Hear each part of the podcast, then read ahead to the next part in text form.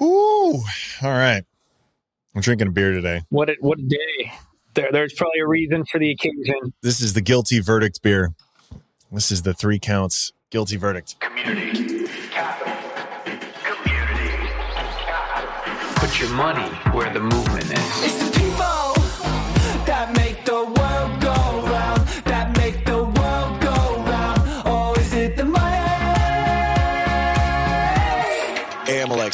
I'm community.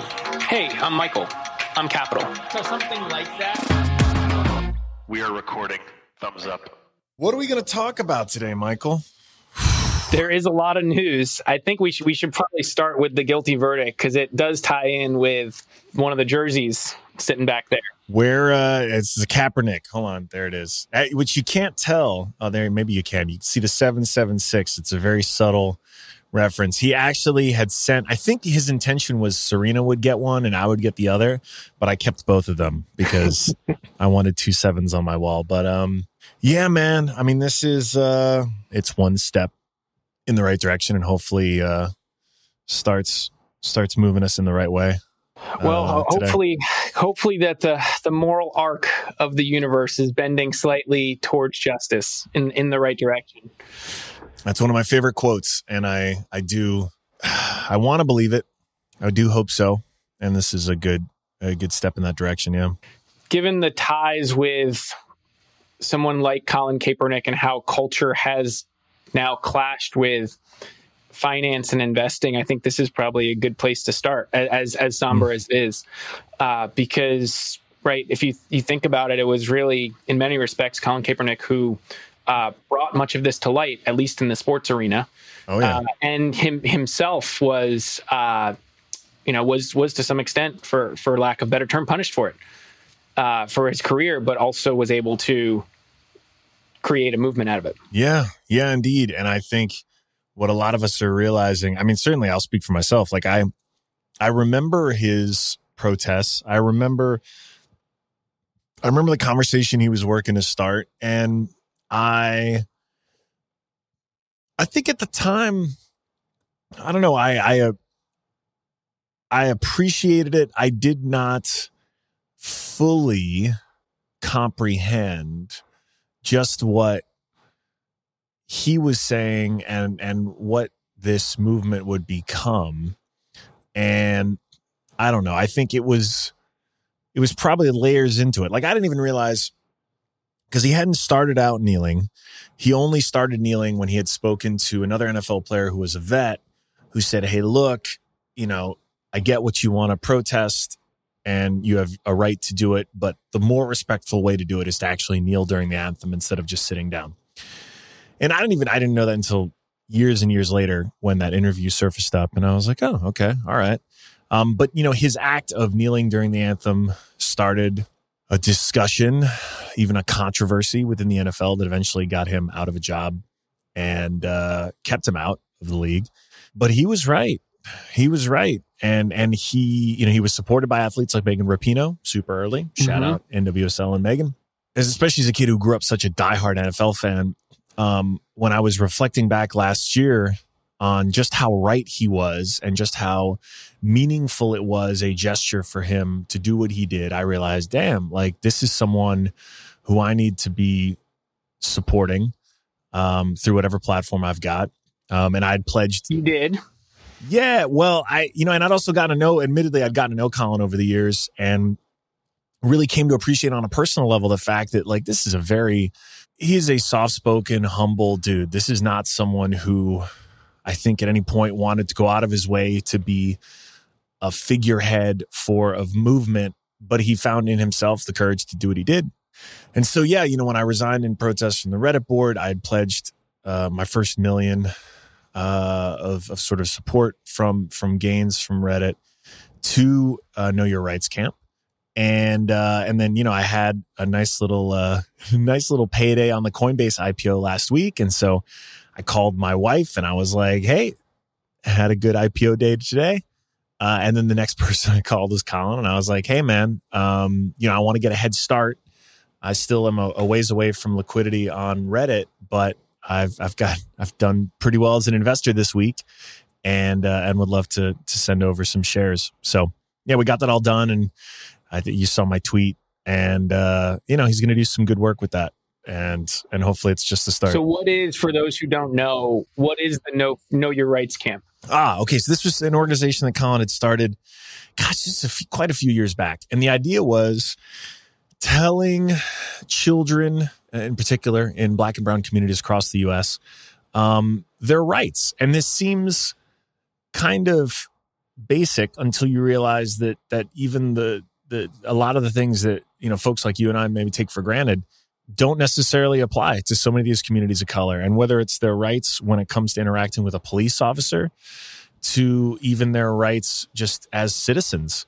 Anyway really happy to be a, a small part of that story uh, and happy to help what they're doing. And and you know they're going to do a lot of I think a lot of good work with that money um, to advance well being of, of you know Black and Brown communities through through not just education but also just self empowerment and mobilization and and hopefully creating a new generation of leaders too who can uh, you know help bring up these communities. Is there any way where where something like Colin's organization or others end up bridging the gap and helping to educate? There's absolutely responsibility for those of us in communities of power to be able to figure out how to do this kind of work. I talk about de-radicalization a lot, where you know online communities can sort of can stir up some of the worst, sort of most toxic parts of society.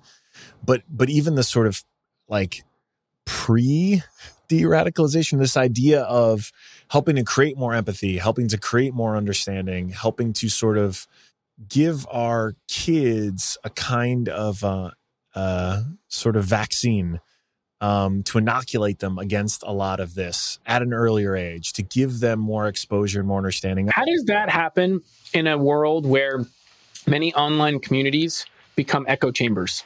I think on some level it becomes the responsibility of platforms. It becomes the responsibilities of of parents, responsibilities of of educators. I think there are different ways to attack it. Uh, and I don't think there's going to be one way. I think it's multifaceted.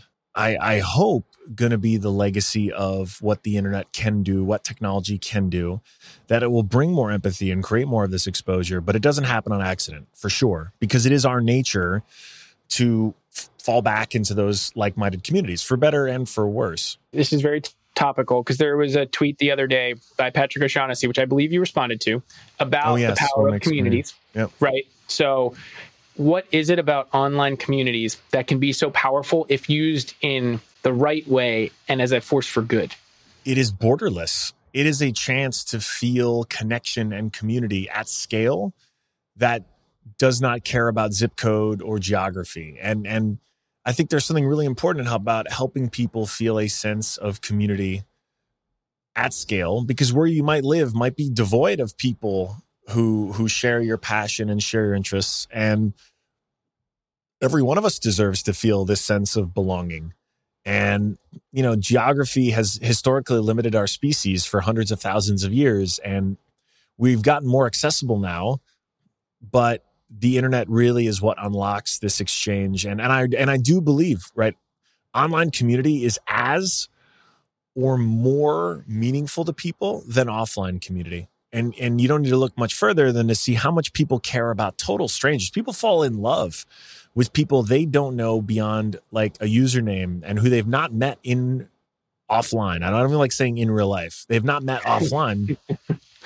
Whereas there are people we might go and see every day at our office or at our church or down the road from us who we don't feel any sense of connection to on that same level. And and that's the, the power of it. Well, so this is interesting, right? Because we, we've started up the conversation talking about something that tangentially, and not to make light of the situation, but was related to sports with what Colin Kaepernick did in protesting um, police brutality. There are obviously teams and communities that are connected to fans who support those teams, but may then not support a player. There are online communities, but you have also been involved in offline communities. You recently just invested into a w- women's football club. I, I call it football here, but No, it's a football club. On this podcast, it's a football club. Angel City FC. Got Right. I got the swag. You you absolutely do. Wearing the shirt. How do you think about the power of community when it comes to how fans can engage with athletes who become cultural icons and can represent a movement that can be so powerful culturally and something that many may want to follow or believe in. I think what is so powerful about sport and those teams is it is the most easy way to fit in all of those kind of themes that I just talked about with like online communities into something that is quantifiable. You actually get wins and losses with a sports community and a sports team. You live vicariously through those players in a battlefield that is objective. You know, there are ways to measure the influence and impact of communities online. It could be, you know, dollars raised. I remember the first Reddit fundraiser, or the first really noteworthy Reddit fundraiser for donorschoose.org, which raised, I think, a few hundred thousand dollars uh, just to get the attention of Stephen Colbert. Right. And there were a few moving pieces where the community said, okay, we need to get his attention. What's his favorite nonprofit? Okay, let's raise as much money as we can. Here we go. Here's a goal. And philanthropy is, for instance, a great way to get a community together to act and, and sort of sign on to something. Um, and there are ways to quantify it, but the, you know they're they're pretty limited, right? It's either just sort of dollars or maybe members. Um, but what's great about sport is you actually establish some ground rules, you create a fairly level playing field, and then you get to battle it out. And my team is better than your team, and your team is better than my team. Um, but that team can have ideals and and we've certainly thought about this a lot with Angel City. And I think to to Julie and Natalie and Kara's credit, the founders, they knew they wanted to do something different. They knew that they wanted to set a standard not just for women's uh, football or even women's sports, but for all sports. And I mean, they drew a line in the sand from day one, right? Ten percent of all brand deals have to get donated to local to supporting local nonprofits or local sort of community efforts. And so, right, this makes sense, right? Teams are based on a geography if you're a brand like uh, DoorDash, I think that's public, which is one of our kid sponsors. it is. It is. Um, you have to sign on to this idea that you're going to support the community in greater Los Angeles through some way that, you know, makes sense. Um, but that ties together even just an outside brand sponsor, which is normally not a very like I don't know. It, it, it's not necessarily a very sort of symbolic or meaningful gesture, but you add you say, look, not only is this team letting these women play and you know providing for salaries and all the other things with their partnership, but they're actually giving into the community as well. You're creating an interesting flywheel uh, that gets fans even more motivated, even more bought in, and also just sets standards for the next partner for how how they need to behave. How do you reconcile generating revenues and making money for the club to keep it in existence? I mean, you watch a, a, a, show like Sunderland Till I Die, and it's a club that was the English Premiership club that was this. that was a dying breed, uh, and they were. I mean, so the club is like run the blood run deep, uh, like through through the Sunderland supporters, right? And when they fell on hard times as a business, it became hard. They had to get new owners that might have changed the ethos. We saw it this week with the the short-lived European Super League, where yeah, how did that happen? Right, where like the, the teams who are money making enterprises do have investors, and the game is now. This is where the capital piece comes in because the game is now becoming financialized. Right, there are now oh, yeah, quick. Com- there, there are now investors who are set up for the sole purpose funds who take LP stakes in clubs, and they have to they have to return capital to their investors. So the prospect of doing something like a European Super League and making, I think it was 300 million pounds a year instead of 150 million pounds a year in the Premiership for the Premiership clubs, that's a pretty juicy value proposition. Mm. But then what about the fans and the communities mm. where this is, I mean, this is what football and sports to some extent really should be about. It's about the community. It's about investing in the community, supporting the community, and being part of the community because it's been in existence for so long. And so, how do you reconcile those two things? This is one of the things that I think founding Reddit prepared me in a pretty unique way for because that is just as much governance and sort of politics as it is business and and I think it is if we believe this intersection of community and capital continues to to evolve and manifest and grow then I think it just becomes the dominant narrative across so many different industries and businesses where, yeah, you're, I mean, Reddit in many ways is a very pure example of it. All these user generated content sites are sort of the purest manifestation of this, which is your platform is essentially worthless without creators, without your users. Now that they have more and more leverage and will get more and more leverage with every passing day as these tools get better and better and access gets more and more democratized, you are just as much a CEO leading a company as you are almost a president leading a country. And uh, the analogy is a bit of a stretch because you're not like democratically elected, but but it is uh, uh, you have to be making political decisions as much as you're making business decisions. And, and I mean, that's why you've said, I think that every company is going to be a community led company and will need a head of community. Do, do just out of curiosity, does Angel City have a head of community? of course they do. Okay. Uh, and and one of the things that I think to Julie's credit, she understood early was, and this is unique with sports. I mean, this kind of exists with popular. No, I mean this is this is pretty unique to sports, where there are supporters groups who are fan run clubs. There's three big ones for Angel City so far. Hopefully there'll be even more. But each one of those supporters groups is its own sort of mini culture that is under the umbrella of the broader club. And and every every club's supporters groups are their lifeblood. And and so part of it is not just understanding the community of the entire fan base but specifically those clubs and then still knowing okay again i'm really stretching this metaphor. There's like the there's like the senate and the house and you have to accept that there's you, it's really important to still have your broad fan base even if they're not part of a supporters group feel like an invested part of the community but the supporters groups are a very important, very influential part of it. And finding that balancing act between doing what's right for the entire fan base versus just these is it it's the nature of it. You know what this almost feels like? Is it almost Mm. feels like the cult followings that the best companies in startup world, like Stripe, has its own cult followers within fintech who may may may or may not The be Roam affiliated cult. with Stripe, but just love Stripe. And we'll talk about it on Twitter too, right? And it's like Mosaic 1781 fan group or the Valkyries, right? Like you want them to be rabid supporters, and it sounds Yeah. like they may be different in their in their group construction and community, uh, like fan base and and makeup, but they all probably have a common goal of wanting to see Angel City do well. and that's what's wild, right? It there is a model for supporters groups throughout sport, right? This has been around for a long time, especially football clubs. This is as old as time. The idea of a bunch of people who love Stripe so much or Roam, right? This is a note taking app that has a hashtag Roam cult. Cult. Yep. It's very interesting and I, and I think very much a bellwether of what's to come because if there are people who can be as obsessed with a note taking app as with a football club, what you're seeing is real, right? That's not there. There's a ton of companies that are sort of in the middle that are absolutely going to have to have some version of that. I'm waiting for the day that the key KPI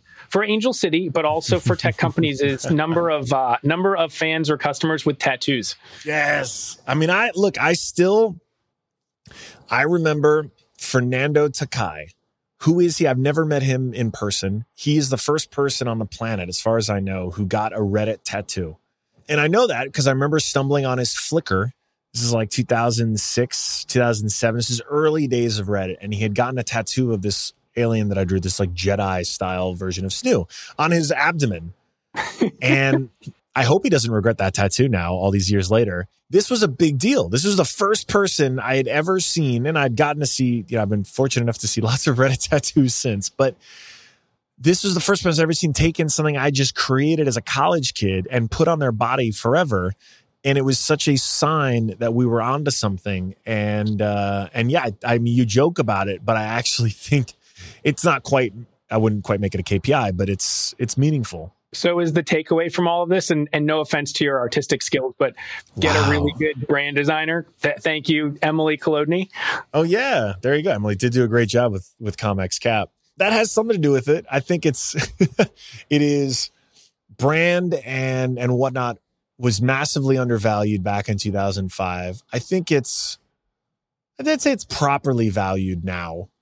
Um, but it's uh it's pretty wild to see, man. It is a metric of sorts. And and I think the bigger story here is right, it's actually it's okay, having a not terrible brand helps, but building that relationship is why they get the tattoo, not just because it looks looks cool. What it also means is that fans care so much about what you're doing that they're willing to really support this thing. And we saw that this week with the I mean, I got plenty of texts from my friends who are Liverpool supporters, and they couldn't believe this. Uh, and I mean, we saw it like the the fans and the movement prevailed over capital. Yeah. Right. I mean, I, I am I, I am the capital guy, but I I wanted community to win in this regard. Yes. Good. I mean, football should be about the community, right? But but it's it shows the power of the movement. And I think this this does get to like how do companies and corporations now have to think about the movement and how does the how does the movement hold corporations or companies accountable? that is something that I think almost solves itself. I think there is this organic energy thanks to social media, thanks to the ubiquity of social media that really drives this home. Like I'm I'm almost not even worried about it because one way or another there are enough tools that exist that it can bubble up and then actually what makes me I think what, what's more imperative so the reason the reason we led that last round in Commsor right now there's a glut of different things around community and social and lots of places to have touch points with your customers but there's no one overarching way to really track it and monitor it the sort of salesforce of community type software and enter commsor um, I do think that's going to simplify. I think new platforms are going to emerge that are dedicated for this, and some of them will be managed by the companies themselves in the same way that like a company might manage their own uh, Slack of you know sort of top developers or community members. Uh, there's going to be some some software for that as well. How managed do you want this versus completely organic groundswell of just the community pushing a company forward when people love the product or the or the experience in the case of a sports team so much? okay, if you're having a successful business or a business that affects enough people, you're going to have the bottom up, people are going to hack it, right? They're going to find ways to talk about your business, whether you like it or not, whether you know it or not. And so I would always lean into owning as much of the experience as you can because you'd much rather do it sort of on your turf. And not just because of like control, but because you can actually be more proactive, because you can actually do more to engage and say, look, like we really do care. Here are the things we are doing. Here's the work we're doing to support you.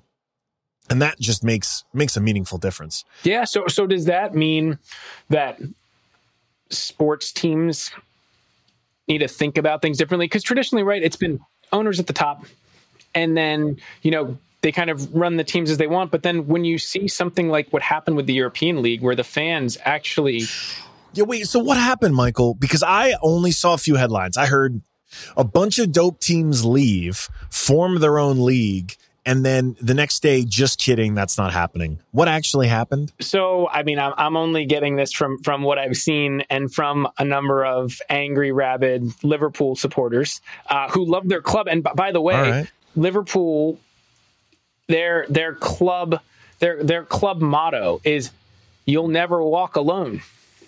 Oh, that's nice. So hmm. it is right. It is it is nice. Was But- it ironic though, because they were making their fans walk alone?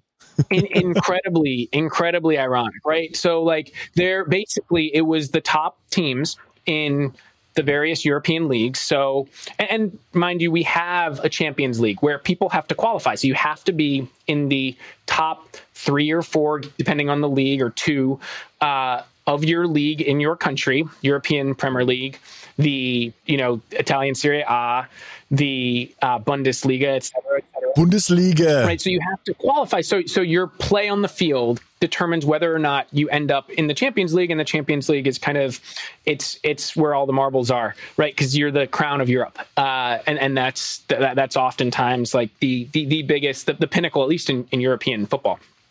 But there were 12 teams who from various leagues so real madrid barcelona i think atletico madrid ac milan uh, juventus uh, inter milan uh, arsenal chelsea man city man united and tottenham hotspur and liverpool and they were all going to break off and form this european super league where they could not be relegated, unlike the Premiership. So every every league in They Europe gotta earn it every year. A pyramid. They have a pyramid, right? So you can be you can get promoted if you're in below the Premiership, the Championship uh, in the UK.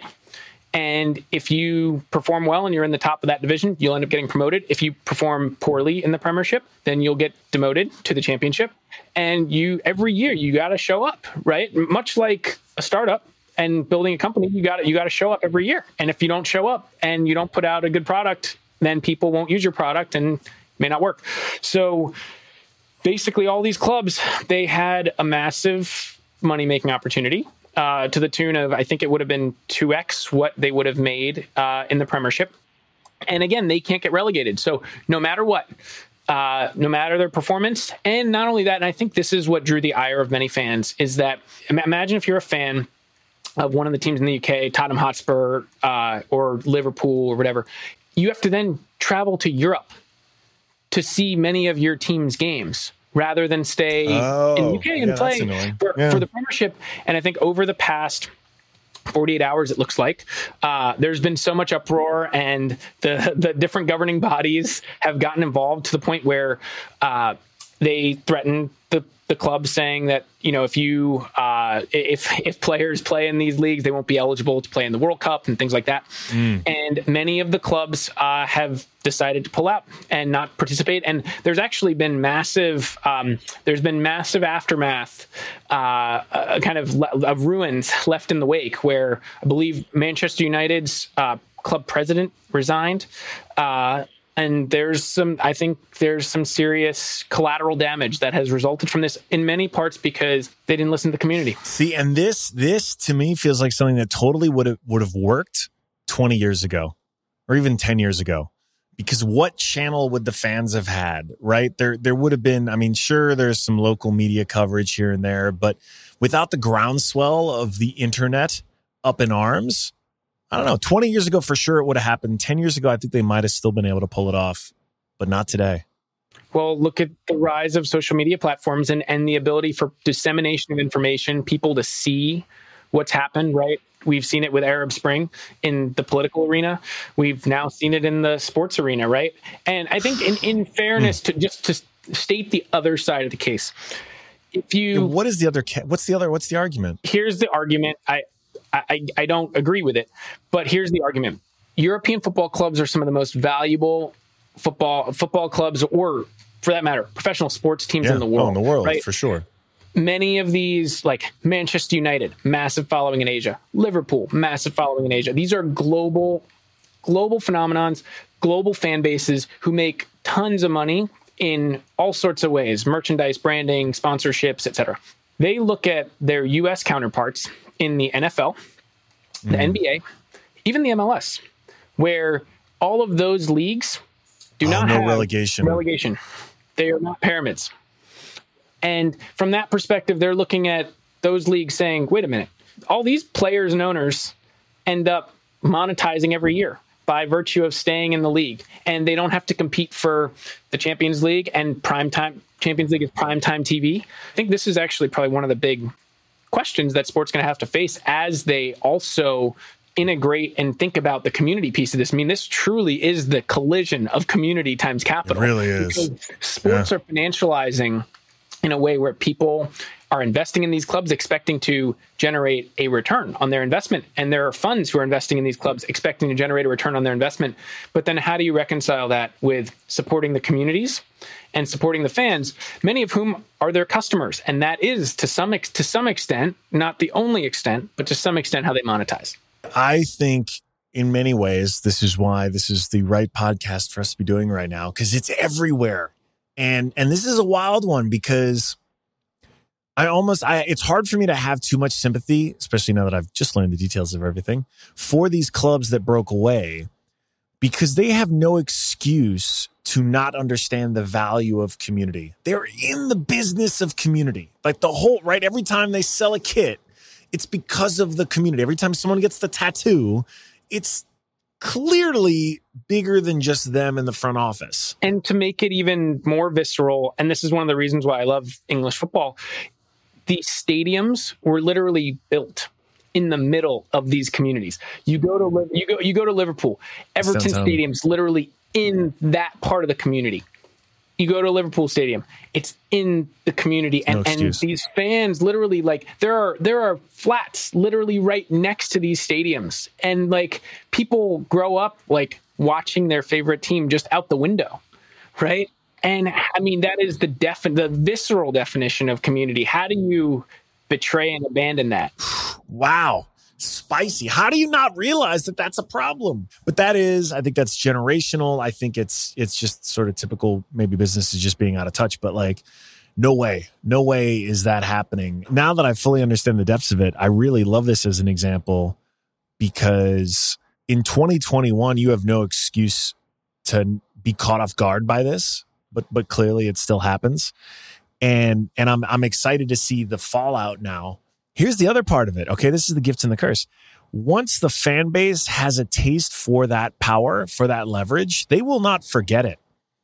And and that becomes really interesting as we watch this all start to evolve. you're bringing up a really really interesting point which is that and again I, I can only think of this as a fan not as eh, not as an, an owner's hat because that's the only experience i've had in that respect but i think I wonder how much owners have taken for granted that people who grow up supporting teams will always continue to support that team but our favorite football uh, Washington, bro, dude. we That we- talk about a team that's taking it for granted. to shed ourselves of that. We just can't. we can't support. We can't not support the Washington football team because we grew up with it. Programming, dude. It 100 percent, 100 percent. And that has such value. There is no one, or only an irresponsible parent would be like, Alexis, come here, come here, sit on my knee. Let me tell you the story of Stella Artois. When you were just a little boy, Stella Artois made Papa so happy that year in 2004. Like, no, it doesn't happen, right? Their brands do not have the storytelling capability where communities and families are willing to say, no, you will always support Stella Artois. I mean, maybe in some really messed up family situations, but that's what sports is, right? It is the normalization of indoctrinating youth for a brand that has such value that I 100% agree owners have taken for granted for way too long. Way too long. And how do you break away from that? They have to be run like a business, and so because of that, they do need to find ways to make money. Now, doesn't mean they should leave their fans behind, but it does bring up the question of how do you balance those two things? Because now to your point owners cannot take advantage or take for granted that people will still continue to support their team. The challenge for an owner today is balancing out again it's just i'm just flashing back to reddit. I mean it's it's balancing out the very vocal minority and the silent majority of your fans. And and this is where i think data helps tie it back to commsor this is where data helps because then you really understand okay who of my fans are the ones committing dollars or committing eyeballs or committing like engagement and content around what I'm building. And again, that's not the only decision maker, but it has a big influence, right? Then it starts to add some nuance to this, which is like, okay, who are the fans of our community? Who are the ones that are most incensed by a decision? And then how does that overlap with actually the bottom line? Because it may not have anything to do with it, or it might be core. what you're also getting at is which is really interesting is the the globalization of everything so what if you could attract fans i have no ties to bolton other than going Right. there as a 17 year old and watching them play but in a globalized world where people can over twitter or other online hmm. communities maybe gloria for football Yeah. Yeah. people can connect and teams can connect with fans, players can connect with fans. Does this create sports teams without borders in the same way that we've seen the world kind of become more borderless? Yeah. Oh, for sure. And and you need to look no further than esports because there are clubs. Obviously, I'm a Cloud9 investor and a big fan. But I mean, 100 Thieves is a great example of a club that's LA based that has supporters all over the world who have never lived in LA, who've never been to LA, who maybe don't even have any interest in LA, but have such an attachment to the club because esports was the first time you unshackled franchises from geography And so some of the teams definitely do have that. And like the Overwatch League worked really hard to tie, you know, geography to a club. But but that's a metaphor from a bygone era when we were limited by our ability to move. For the sake of creating some spiciness, and again, I don't agree with this, but Let's go. if that if that's the world that we're moving to with esports, then if I'm Manchester United's owner or Liverpool's owner, I would look at that and say, well, hey, why can't I create a European Super League and be part of that because I can get fans all over the world now, and I don't I don't need to have fans just in my community for my, my my club to still be a valuable brand and a brand that people that people associate with. So I totally get the logic. And in fact, I think if that is the proposal, we're going to create a new league and we're creating new teams for that league. And this new league is now going to have to pull talent like they do with through free agency. Very different proposition. Now, of course, that is way fucking harder. and and you sort of have to get over the the sunk cost of having a club that has players and a brand and identity, all that stuff. So it's it's a bit of an impossibility. I think that logic is right. I just think they undervalued just how important it was to have that existing fan base. And look, that is probably one of the greatest strengths of being, I don't know, eh, I'm again biased, but the greatest strength of having a club like Angel City is we have a sport that everyone in the world loves. We have access to the very best athletes in the world who play it. That is, you know, the women of the United States in the NWSL but then also a platform where we can start from the internet to attract fans globally from day one that has the ethos of LA that obviously attracts fans who want to come and you know come watch matches but can start from day one thinking we're a global brand.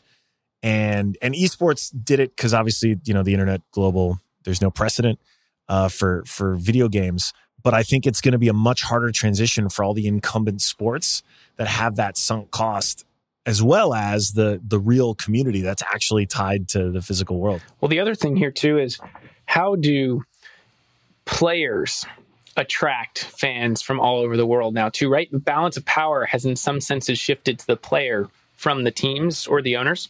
So Yeah, very much can specific players given their story on or off the field. I mean, there there may have to bring it back to to Colin. Like if Colin were to to join a team again, there may be people who love what he did so much that they hmm. would support that team because he's on the team. Or another cultural Yeah. icon, right? It, it could be, I mean, LeBron James. There are people who may have been, I, I don't know. I, it'd be really interesting to see actually if there were Cavs fans who were in love with LeBron James and then he went to LA if they would support him and support LA because because they just love LeBron James or if that would not be true. Anecdotally, I think so. And certainly from his time in Miami, I feel like there were Miami LeBron fans who still support him in LA. Word to word place because we are still from the pre internet generation where we grew up with that very like that main line of like you live in the DMV, you're you're uh, a DC fan.